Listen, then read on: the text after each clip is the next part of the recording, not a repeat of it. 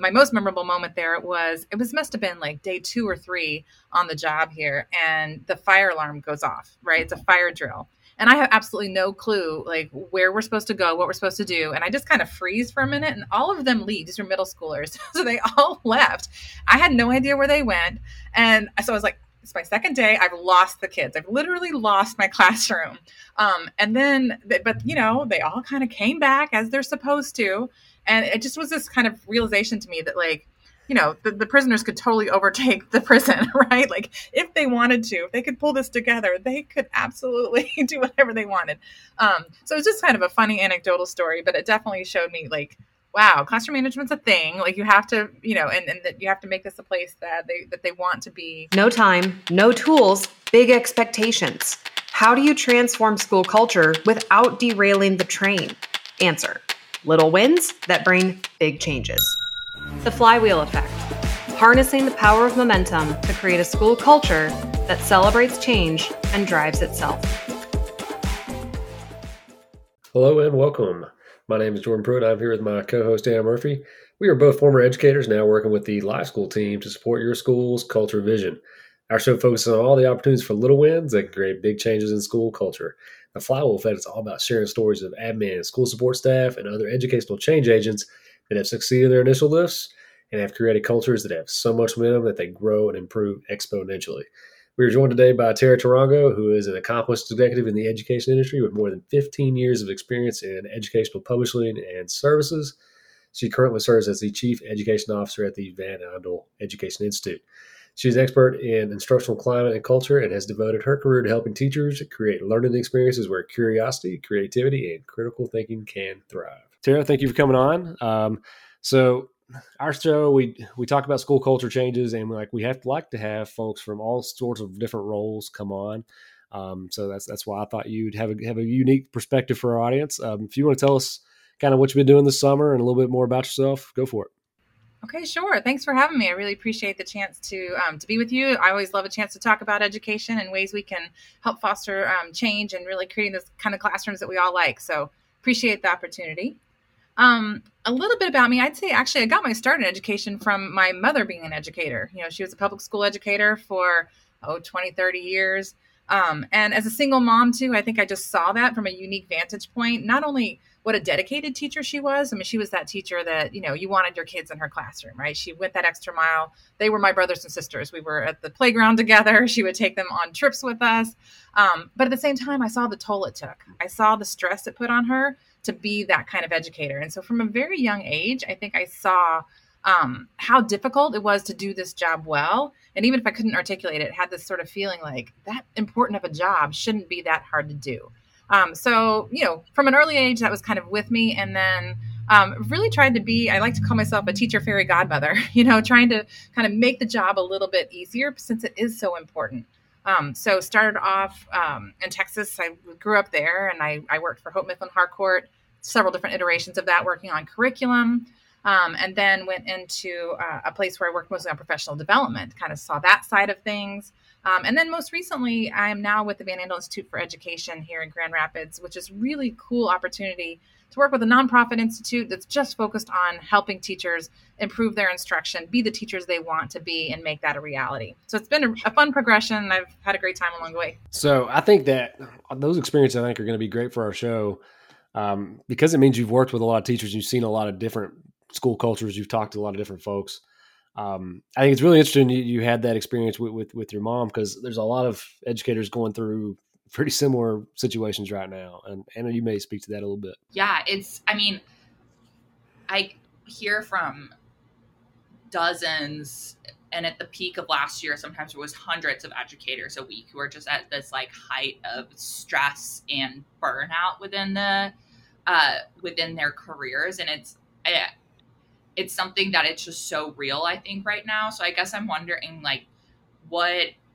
your perspective is on this teacher burnout crisis that we're we're currently seeing especially like having you're former educator or you know and work within education your mom's a former educator like how do you how do you see that right now yeah it's funny i referenced you know my mom being so burnt out well that was you know way before any kind of like covid stressors and everyone feeling like they know what kind of curriculum you should be you know teaching and all the kinds of additional stressors that are on teachers right now and particularly this past year um, it absolutely i'm so sick of the word unprecedented but it really is unprecedented you know the the amount of stress that has been put on teachers um, and I saw something recently that I really resonated with, and um, was talking about the teacher shortage, right? And I'm thinking, we don't have a teacher shortage. We have a shortage of appreciation for this amazing profession.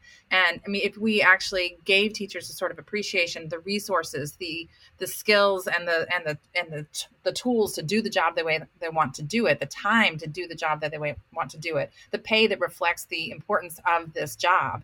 I think you wouldn't have that teacher shortage. So it's just a different way to look at it. And it's, I mean, I do have tons of tips and strategies, and I do a, a, burnout, you know, workshop with teachers all the time to try to make the best out of the current situation. Um, but from a larger perspective, that's where I think we need to be looking is how do we elevate the way society views teaching so that it's a job that we don't have this shortage because people are clamoring to be in it because it has the prestige it deserves. Yeah, it, it's kind of interesting because we've talked to um, some educational researchers, and they do school culture and and teaching as a career, um, like research with other countries.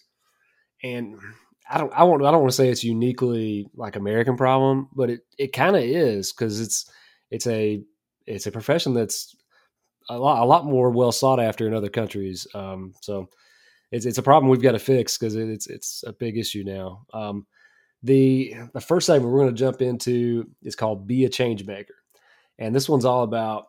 Uh, it's a chance for you to tell a little bit more about yourself and your career, and we can tie that to our, our listeners and how how they could be the ones who could be the change maker.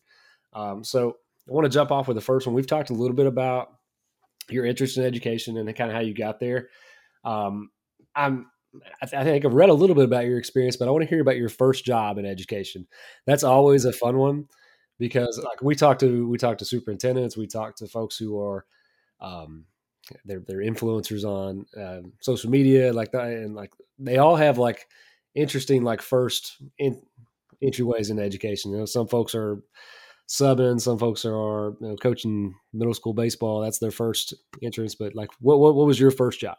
Okay, so yeah, I had a sort of my first um, introduction to education was sort of a long term subbing um, stint for I think it was a Texas history.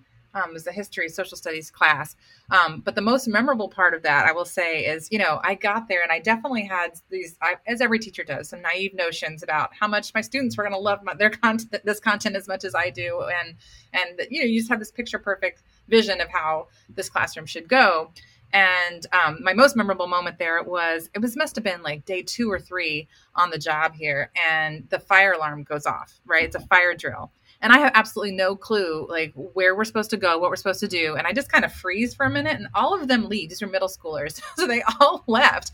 I had no idea where they went, and so I was like, it's my second day. I've lost the kids. I've literally lost my classroom.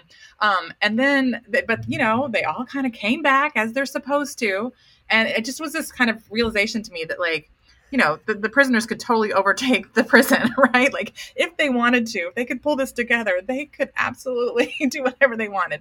Um, so it's just kind of a funny anecdotal story but it definitely showed me like wow classroom management's a thing. Like you have to you know and, and that you have to make this a place that they that they want to be. Um, but it was just it was definitely a, a funny story and an introduction to you know great i just lost my children you know two days into it. So so I had a very similar experience. I was I was still in college and I was I, I was coaching high school baseball. I was a, a, baseball guy, and that was one of the reasons I got into education. education I liked coaching, and they suggested that I, I, sub uh, in the in the county like while I was there because I, I, had like night classes and stuff, so I could make some money and I could get used to it.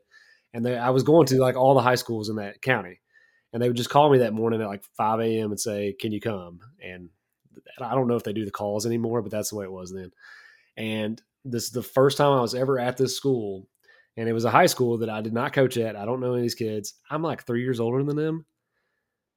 Like, and they had about midday, there was, it's probably like 10 30, 11. We get an evacuation of, of the school. and there was a gas leak somewhere close by and it had got into the school and like they had to evacuate and we're on the uh, the softball field for a solid five hours with this group of high schoolers that have known me for 20 minutes. So yeah it's yeah, that's fun. The, the drills and evacuations and stuff are all great you definitely realize there's a there's an element of fake it till you make it too. It's like you know you just kind of mm-hmm. like okay, I'm and that's exactly. I was just pretended like I knew where y'all were. We just all came back. That's exactly what I planned it. You know, and that that has stayed with me. I would say throughout you know my career is this idea of sometimes you know you don't have all the answers, but you got to fake it till you make it. Yeah, sometimes you just have to look like you're in charge. Absolutely, goes a long way. Can you speak on like because like like we said, you've worked with a lot of teachers in a lot of places, and you've got to talk to a lot. Um, can you speak on things that like stand out as indicators of good school culture to you? Like, um, because we all kind of look at it from from our own lens. Like, like I, I know it from the schools I've been in and like the people I know, but you've you've been all around the country. So, like, what's what, what's consistent? Places that have good school culture, what stands out? Yeah, I think, you know, it's funny because it's one of those things, sometimes it's, it's sort of intangible. You can kind of walk into a school, and I swear by this, you, there's a feeling you get if, like, really teaching and learning is what's at the center here and student driven learning is at the center. There's just sort of something a little bit abstract about it. So I've all, for a long time been trying to make that much more tangible. What exactly is it that's giving me that feeling that things are working here?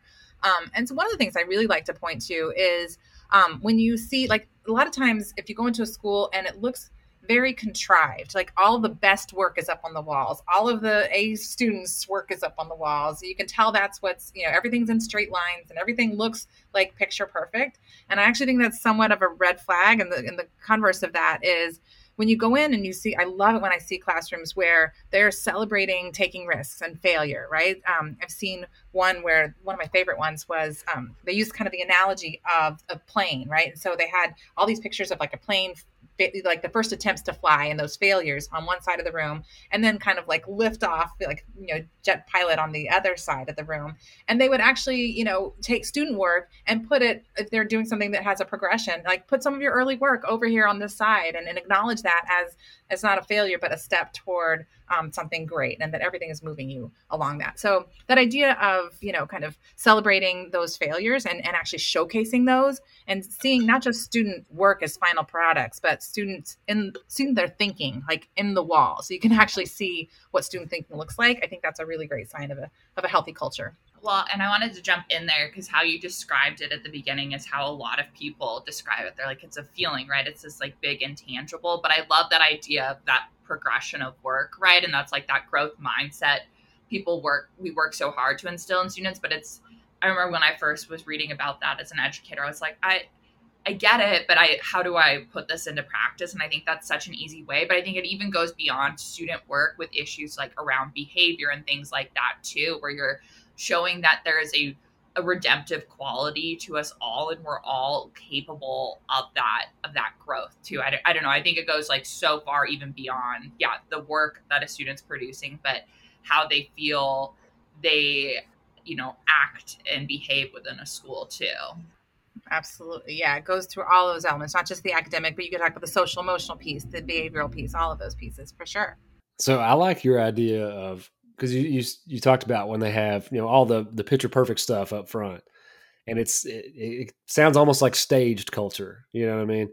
Um, this is you know the the the the face you want there. You know what I mean? But I think it's it's it's better whenever you can get a better accurate view of the school when they, they have stuff from all the kids that are up, and they, you can have they all feel a part of it. You know, um, so that, that's that's an interesting idea because I've I've been in places I thought this this it's a really nice clean building, but almost be a little too clean. And and I get it. It's it's kind of tough because obviously you want for your visitors, for your parents, you know, to see you want your best foot forward. I get that, you know, but you also think about what does that do to the kid who's not perfect? It feels like my stuff isn't my thoughts aren't aren't valuable. They're not worthy of display, right? And so finding that balance between here's the things let's celebrate not only some some excellent work but also um, some progress and some that all thinking is is valuable and that we we value that process. Yeah the uh, i mean you want i mean like you really want you want clean and, and well organized and and you know and uh, lack of a better word like uh, pretty schools. But kids do go to the schools. Like you need to mm-hmm. represent the kids that are there and and they need to be part of that which i think is a big deal. Another piece I would say to that too is if you can see evidence that the work that they're doing is somehow contributing to the world outside the school, right? So it's not just creating this poster that sits on the wall and that's it, right? But it's actually creating a proposal that they were able to present to, you know, the school board to make a change in their school or to, you know, to someplace outside the school. That real world connection is something you can also very much see um, as you walk in the building, and that's a really, um, a really great thing to see. To see that you know, what if our classrooms were actual, you know, not just beacons of curiosity, creativity, and critical thinking, but a workforce that can actually make the community around them better. Um, so that's something I love seeing. So that reminded me of um, something that my old school did, and I, I, was I was a science teacher. I wasn't a, a, media guy, but we had a really good media program, and like and a lot of folks do the, do the news in their school, and like you get as many kids as part of that as you can. That, that that's cool um, they went a step further and did like a like a short film competition, and they're all up on YouTube and like they're they're like I remember very vividly them doing a um, a, a, horror film short, and like it was just very much like these are these are our kids. They're like this is their imagination, this is them, and they all all like um, they were in a contest, it was like a nationwide contest. I don't know if you like history in there, but it was we watched them all and like everybody in the building got to see them. It was really interesting because um, it's just you know that's that, that, that was what they wanted to do, you know, because they could have been in a bunch of contests, but they want to be in the horror film short contest. there you go. And I think there's something to that too, having that kind of authentic audience for their work, right? The fact that it was going to a contest um, or that it was going on the web. And I always talk about how that's like there's a direct correlation to how authentic the audience is to how engaged the students are. So like if they're doing a project and it's just to report it back to me, you know, they're this level of engagement, right? At the bottom. Um, and it doesn't matter how much they like me, how much of a rapport I have with them, you know, somehow they still don't mind looking a fool in front of me, right? But the minute I bring in someone from the outside world that they're presenting that work to, or you're putting it up onto this contest or online, now they don't want to look a fool in front of those people, right? So the engagement goes up and they're all of a sudden willing to make iterations to their work and take feedback and make it better, all those things that you want and all you had to do was just like well don't present it to me present it to this other person and then they they drive that so I, was in uh, grad school for education, and one of our assignments was, uh, and this has been, uh, you know, 10, 11, 12 years ago now, was to create a blog. And like that was kind of the idea. So like somebody besides uh, my professor was going to see it, um, which is which is funny because I, I, write a lot of blogs now, and that was something I was like, why am I, am I ever going to do this? That's what I do a lot now. But yeah, and it's funny too. It's a nice hack because like teachers sometimes ask me, "But what if nobody reads the blog, or what if nobody, you know, goes to this website I have them create?" It's like they think everyone's going to it, so don't worry about it. Like it doesn't matter if anybody actually goes to it. If it's on the web, they think they're going to be an influencer. It's happening, and so you know, it's a nice little hack to just put it on the web, and all of a sudden you have an authentic audience. So, last career question. Um, and I like to pose this question to everybody because there's there's all sorts of folks who do really good work and really smart folks in education and really qualified and they've done great things. If you could talk to all of them and say, work on this, fix this one thing, what's the one thing? So I think it might go back to what I was alluding to earlier with this, like the way we view the profession and and giving teachers the respect and the um and the time that they need. So you know, if you look at most teachers want to teach um in this way, they want to create these memorable, meaningful learning experiences. Um, and that's not the case. Like 20 years ago, I was trying to convince teachers that you wanted to teach this way. They thought, you know, I don't have to, I teach the way I was taught, and you know, you had to convince them. And and now that's not the case. They want to teach that way. They just don't have the time and the resources. And so I think um, if I could make one change is is having administrators all across the country figure out ways to give that planning time back to to um to really same thing we're talking about with the kids. We're valuing that risk taking value that risk taking in your teachers. You know give them the opportunities and reward um not you know mistakes like you know really like bad decisions right? But definitely you know if you're trying something new and it fails like reward that and, and try to build that culture in your among your teachers. I think um, that could go a long way toward really making um, education what we all envision it to be. So that um, kind of ties back to something uh, somebody else said in another episode that's out. Um, they had this idea of an r&d department in their school. And it, he was just he's going to let these folks try things and the things that work they were going to empower and they were going to support. Um, which i felt like that that kind of like green light uh, philosophy from an administrator could be really valuable and really good for school culture because if folks feel their work is valued and they can innovate like they're, they're going to want to do better and they're going to we're going to stay.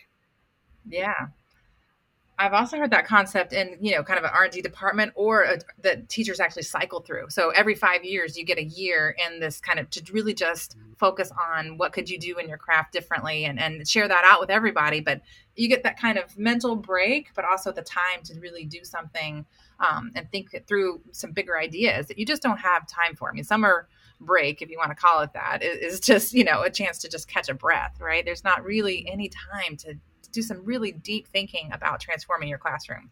So that idea of like a road every five year kind of R and D break, I think is sort of intriguing. Well, and with summer break too, I remember it's by the time I was ready to start like really thinking, it was over, uh, just like that. So um, it's right. It's like decompression. I'm like, oh wow, I'm ready. I'm like, oh my god, school starts in a week. But um, so that goes back to like I was mentioning earlier. I talked to a lot of teachers that are and a lot of admins too. It's just really runs the gamut. I was working with a superintendent the other day who was looking to transition out of education and just kind of talking with them and but the one thing from the majority that I hear from is wanting that space to like what when I ask like what are you looking for in this next um in this next career of yours they want that space to be innovative right to feel like a true professional not just not just like their job is to organize chaos in their classroom which is you know an interesting part of the teaching profession but that they can really own processes right and be have their time feel valued and i think that r&d department goes to that in, in some capacity right in terms of giving educators back some of that freedom and treating them as professionals too instead of just handing them something that they you know are supposed to implement and and measure against so. Yeah and it's, it's weird it's almost this cycle because i've actually done some work to think about like when did this happen you know? If you think back in the in the 50s i saw some research on this like you know more than half of the people you would survey would say schools are doing a good job um, you know of the public right? Public schools are doing a good job and that's not the case now and i like to think about when did that happen and it was somewhere like in the 80s there was this sort of declaration that schools are in crisis right? And i think as soon as that declaration was made by congress then um, then all of a sudden you need standardized testing. You need more standardized instruction. And so it became less of a creative profession and more of an automated profession. And you're trying to hit these benchmarks. And i think we're still fighting that to some degree. And it's and it's kind of self-perpetuating. The more people see education as having a problem the more they want to put in these standards that you have to meet um, to kind of fix the problem which is the more stifling. And so it just kind of keeps going down that path which is which is a tricky one to to stop Hey guys, this is Jordan from Live School, and I want to take a quick break to share a story about one of our partner schools, Creekside Middle School in Fairfield, Ohio. Creekside's principal, Carrie Franchini, wanted to improve their existing PBIS system. They were using paper bucks as a reward for their token economy, but because of the logistics involved with a system like that, they weren't getting much in the way of data to make improvements. This made it especially hard to meet the needs of their tier two and three students as they didn't have that information to create effective interventions. So, how they solve that problem? Well, they improved the behavior at all those tiers by making Live School their tier one behavior tool. It provided a digital platform that made recognizing good behavior, correcting the negative, and tracking all the above a breeze. Once the program was up and running last year, Creekside recorded over 30,000 behaviors that were not ODRs, distributed over 600 awards, and the reports feature of the platform was read and used to make quality decisions over 20,000 times.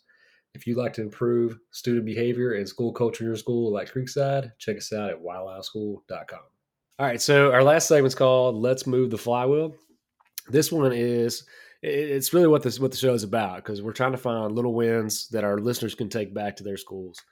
Um, can you share a story of a small change uh, you led or observed that deliberately changed culture in a school or a district or or, or larger? You know, I like the way you put that question too, because we like to think about, oh, these big changes, but nobody has time for these big changes, right? It's like, give me something I can try that's going to make a meaningful difference. And I'm all about that, right? Just small little things that don't take a lot of time, but can start to get that mindset changing. So I, I love the way you kind of um, look at that and position that question. Um, so my favorite thing to tell teachers, particularly as we're looking at project-based learning, that's what I do a lot of work with, is how do we get schools to create these more memorable projects that are, um, you know, authentic and engaged with the real world, and where students are actually involved in sort of making the world a better place somehow, and they learn their content through that. And I always tell them the one thing, my big, best piece of advice to try to make this switch is actually pretty simple. Instead of thinking, which most teachers are really want their instruction to be interesting, so they'll say, "I have to teach X. Maybe it's decimals, right? How can I make it interesting?" And so that thought process is the way I think a lot of teachers will go down it. And I just make the one suggestion to flip that to see what is going to actually be interesting and engage my students. And then how can I teach X? How can I teach decimals? So, for example, um, one of the projects that we do a lot is called Take a Stand, where um, the students get to, you know, debate an issue. They learn how to debate respectfully, and they create a podcast about, um, you know, what they're um, taking the stand on their particular issue. Well, think about how much work you could do with decimals in that podcast, right? And that's just one piece of content. When you really get used to thinking this way, and you have something that you know your students are going to be interested in, my challenge out there is that almost any content standard could be connected to an authentic experience. So whether it's decimals or whether it's, you know, any sort of social studies, ELA, math, science, I bet you can probably connect it to this authentic experience. So just flip the way you think about it. Instead, I have to teach X, how to make it interesting. What can I do that's going to interest my kids? And how can I connect X, Y, Z? How much content can I connect to it? Just a simple little change that I think resonates for teachers and something like, okay, I can try to change that. I can see if I can think about my lesson planning a little bit differently. So I, I kind of taught specifically when I had electives. Uh, I, I, taught like an advanced astronomy class that was just mine, and nobody nobody gave me curriculum. I just kind of got to do my thing, and I did a lot of things like that. I would I would think of like, oh, here's the subject. Um, okay, we're talking about the Big Bang let's find something they like and we'll make it about the Big Bang. You know, you know what I mean? And it's some of that's kind of even yourself. Like, okay, what do I need to do with this con- this concept to make it interesting to me? Because if it's if I think it's interesting, I'm going to be more excited about it, and they're gonna they're gonna feed off that. You know, almost like if you're because you're presenting every day, at least in some part. You know, and you get, if you're not happy or excited about what you're presenting about, it's not going to go well. Um, so that's kind of the same thing with, with with teaching and finding content they can relate to and they like is huge. Yeah, yeah, you definitely your delivery of it, it certainly is a lot of it, and, and sometimes just matter of getting creative. When you talked about science, there it reminded me of one time we were doing a project, and this idea, this challenge of try to connect whatever content you can. The project was around um, the teachers were doing um, where the kids paired up with senior citizens at a retirement home, and right, and they learned about their story, and they ended up writing a biography about them. And so just to try to make get your most instructional bang for your buck here, we were challenged to think like, what can we do for for science? Is there any way we can connect science? Obviously, it's a pretty ELA social studies forward kind of project. But we thought, what if we paired the student with a senior citizen who was born in the same month? Um, so even though they're born 60 years apart, they were both born in January. You could talk about the patterns in the night sky and how even though you were born 60 years apart, you know the night sky looked the same. So just sometimes you got to get kind of creative, but again, if you have something that's going to capture the kids, they feel like it's meaningful and relevant.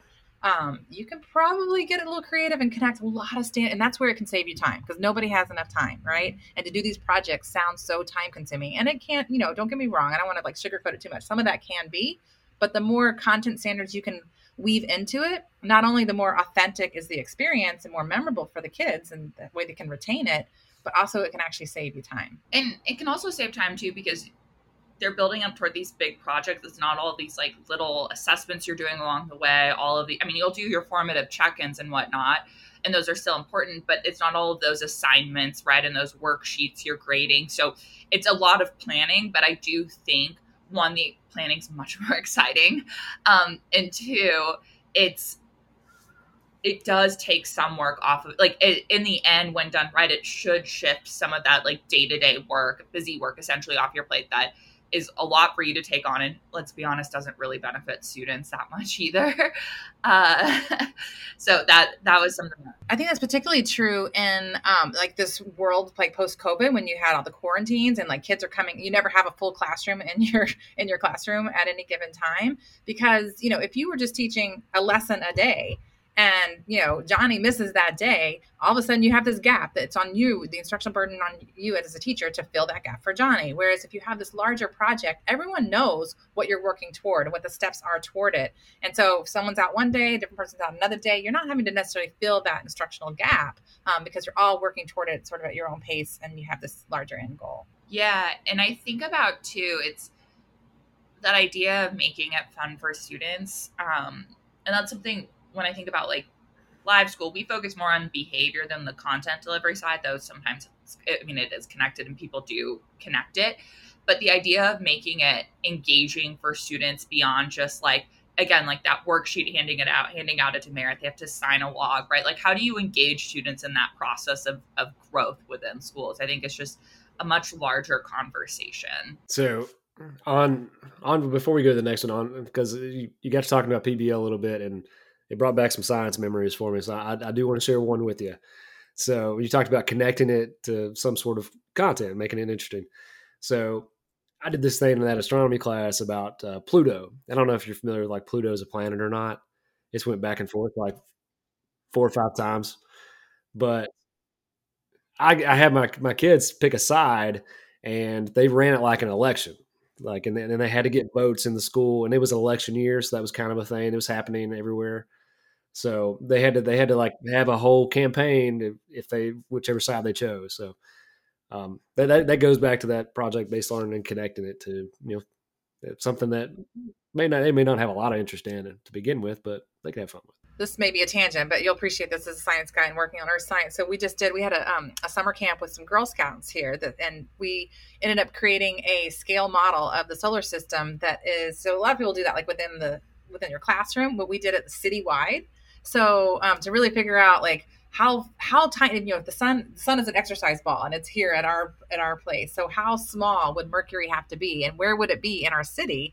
Um, so it was really cool to kind of really bring home that concept of just how big the solar system is. Like, and we found like local businesses around town that would um, would host you know a, a, display of so here's Mercury it's like the size of a peppercorn um, compared to our exercise ball you know right across the street here and about and we could do a walking tour now about at least you know the inner planets are all kind of within walking of downtown but then the rest is going out to the lakeshore and, and kind of pretty pretty far. It was just a cool way to bring something that's so abstract to really think about the scale of and you know you can you see the like pictures of all the planets but like really think about how they would fit across our city if we scale modeled. That was a really cool project. So before we go to the next question i have to know though jordan which which side won. Was it Pluto is a planet or Pluto is not a planet? Well, it had it, it probably had more to do with who was on the two groups because the team that um that picked Pluto as a planet, they were like crushed it and like they made like board games and stuff and all, all sorts of cool things for other people to try.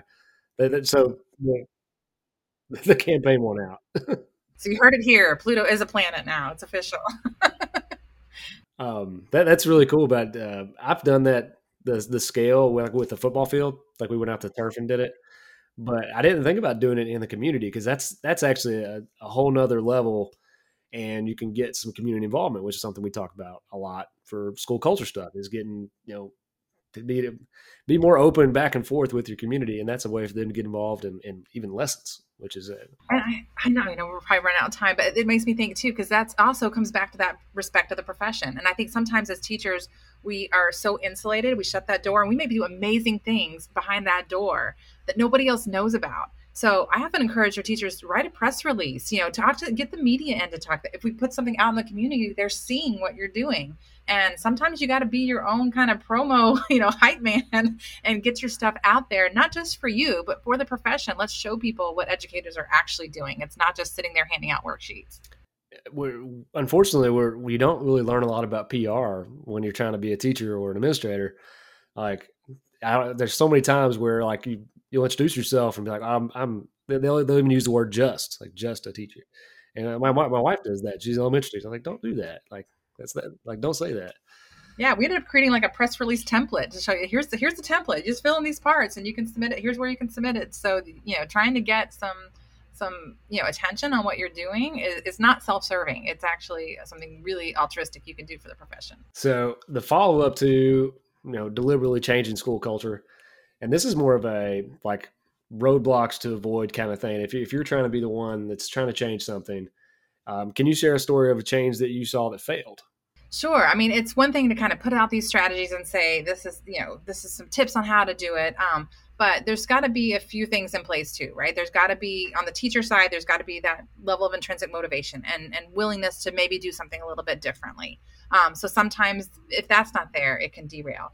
but there also has to be administrative support. I have it the other way around where teachers are wanting to make this change and administrators are reluctant to to do that. So um, I think having teachers and administrators on the same page about what you know authentic learning experience looks like is is probably the best thing you can do to um, to kind of prevent a really common failure, right? So you can have teachers who think they're doing this, right? A lot of times we look at what's the difference between project and project based learning, and they think they might be doing it, but the administrator has a little bit different vision of what that should look like, um, and that's sometimes where it can it can break down. Um, so taking the time to align, like we, I have folks get together and let's list the characteristics of an authentic learning experience, right? I've got eight, but let's add to them. Let's see what what you think they are um, so that we're all on the same page about what success would look like. Because um, otherwise, I think you can oftentimes have a little bit of a difference of opinion or a difference in perception about what that classroom could look like, and you just haven't had those conversations. And I think that can sometimes, um, I've seen that derail it sometimes, which is that's like, like should be the easy part. Like let's just let's just actually communicate what it is we're we're striving to do, um, and get on the same page about it. So I think it's it's it's something that's not insurmountable. Yeah, the uh, it, it should be the easy part, but a lot of times the people are the hard part. it's kind of, it's kind of kind of part of the territory. Um, the last one in this section is is about scaling and sustaining change. So, if you wanted to, and you could pick any role you want to, to talk about perspective here, but what what advice would you give somebody who's trying to create some some change that can go farther, you know, and, and improve culture and last beyond them. And that, that's something that comes up a lot is because we have a lot of turnover and uh, there's teacher shortage and and leadership turns over anyways. It just that's part that's part of that that gig. But how do we keep good ideas going? So like if, if it's PD, PBL, how do you keep it going after the principal leaves? No, that's I love that question too. Um, I think you know if I'm if I were to target sort of administrators, building level administrators, let's say, and how do you really sustain this change? I think it's making sure that that you're thinking holistically about what a teacher needs to pull off what it is you're expecting, right? So it's not just professional development and say here's why you should be teaching this way. Go right? It's that professional development let's honor the profession and give them the the strategies and the why. So do that professional development but also give the resources you know so actual whether that's curriculum or whether that's time to build these resources or um, or ask them what is it you need in order to teach this way? Um, but so give them the why, give them the what with the resources, and then also some amount of, and I hesitate to use the word coaching, but um, some amount of ongoing support, right? And it's not coaching like a punitive, let me catch you doing something wrong kind of thing, but it's one thing to hear about, okay, here's some strategies. Let's say they take my advice to think, you know, switch the way you think about lesson planning, okay? And then it's another thing, even give the resource, right? But it's when you actually start teaching it that you run into, oh but this happened or or but i have this student who's not quite getting it. I need some a little bit different resource for that student. Or like where those little things that could trip it up happen and having um, an instructional coach there that like i said is not a punitive um, but someone that like i said could i'd love to do this be the fairy godmother. I, will get questions like you know what? I saw this other project we did with you. We had this poster but I, but we could really use that in this project and we'll make it for them right? The things the teacher doesn't have time to do um, so I think as an administrator, thinking holistically about not just the PD and the resources and the coaching together as this way to kind of really support the teachers um, and asking them, you know, what is it you need to pull off this kind of instruction? Because wouldn't it be great if our school was known as this beacon of curiosity, creativity, and critical thinking that's actually helping our community? What do you need? And then and then kind of taking that approach and then evaluating it all the time. And and each teacher, what do you what one teacher needs needs might be different from what another teacher needs but taking that process of looking at all three of those you know the pd the resources and the ongoing coaching and support um, i think however you want to accomplish that those three elements i think are key toward really building change in your school and getting credit for it outside in the community. So the key piece there i think is that ongoing support that you were talking about. And the the, the idea of coaching with with folks in education is I don't think we do a good job training those folks on how to do that. And on the flip side of that, I don't think we do a good job preparing teachers for coaching. So a lot of times it ends up being like a like a little antagonistic, and it, it like that's the opposite of what it needs to be. You know. Absolutely. And, you know, going back to one of your, you know, if I could change one thing, I, that perception of coaching is another one I put in there because it's one of those things I think a lot of times folks start off kind of apprehensive, but when we when we do it, it's their favorite part, right? Because they're able, we're able to say, what is it you want to accomplish this year? What would you like to see in yourself that's different this year or next year than this year? And we can set a whole plan. So, okay, you don't have time to find the strategies and resources to make that happen. Let us help you do that. Um, and then it's driven by the teacher. The teacher setting those those kind of like points of what success looks like, and we're just helping them get to what they already want to do. That's some of the most satisfying work that we do. I love the question too that what do you need? I stayed up way too late finishing this book last night. It's called What My Bones Know, totally unrelated to education. But she was talking about going through this process of learning to heal from something that happened in the past and, and, better communicate with people. And one of the pieces of advice that she said really changed that for her was a piece of advice she got from her therapist that was asking people, what do you need to feel supported right now?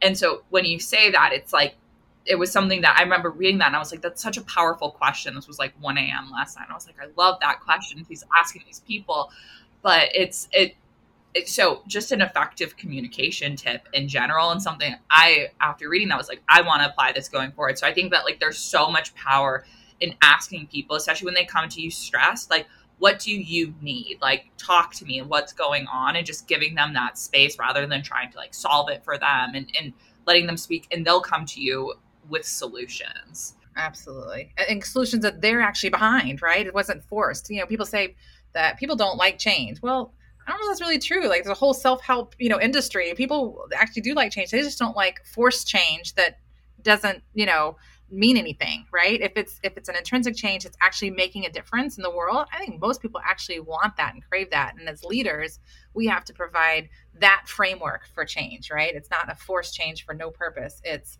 how can I help? What do you need? Well, Terra, thank you so much for coming on. Um, particularly our, our, talk about um, engagement in the classroom and, and, and, PBL, and we talk a lot about behavior things and like school culture initiatives, and like behavior is a big topic.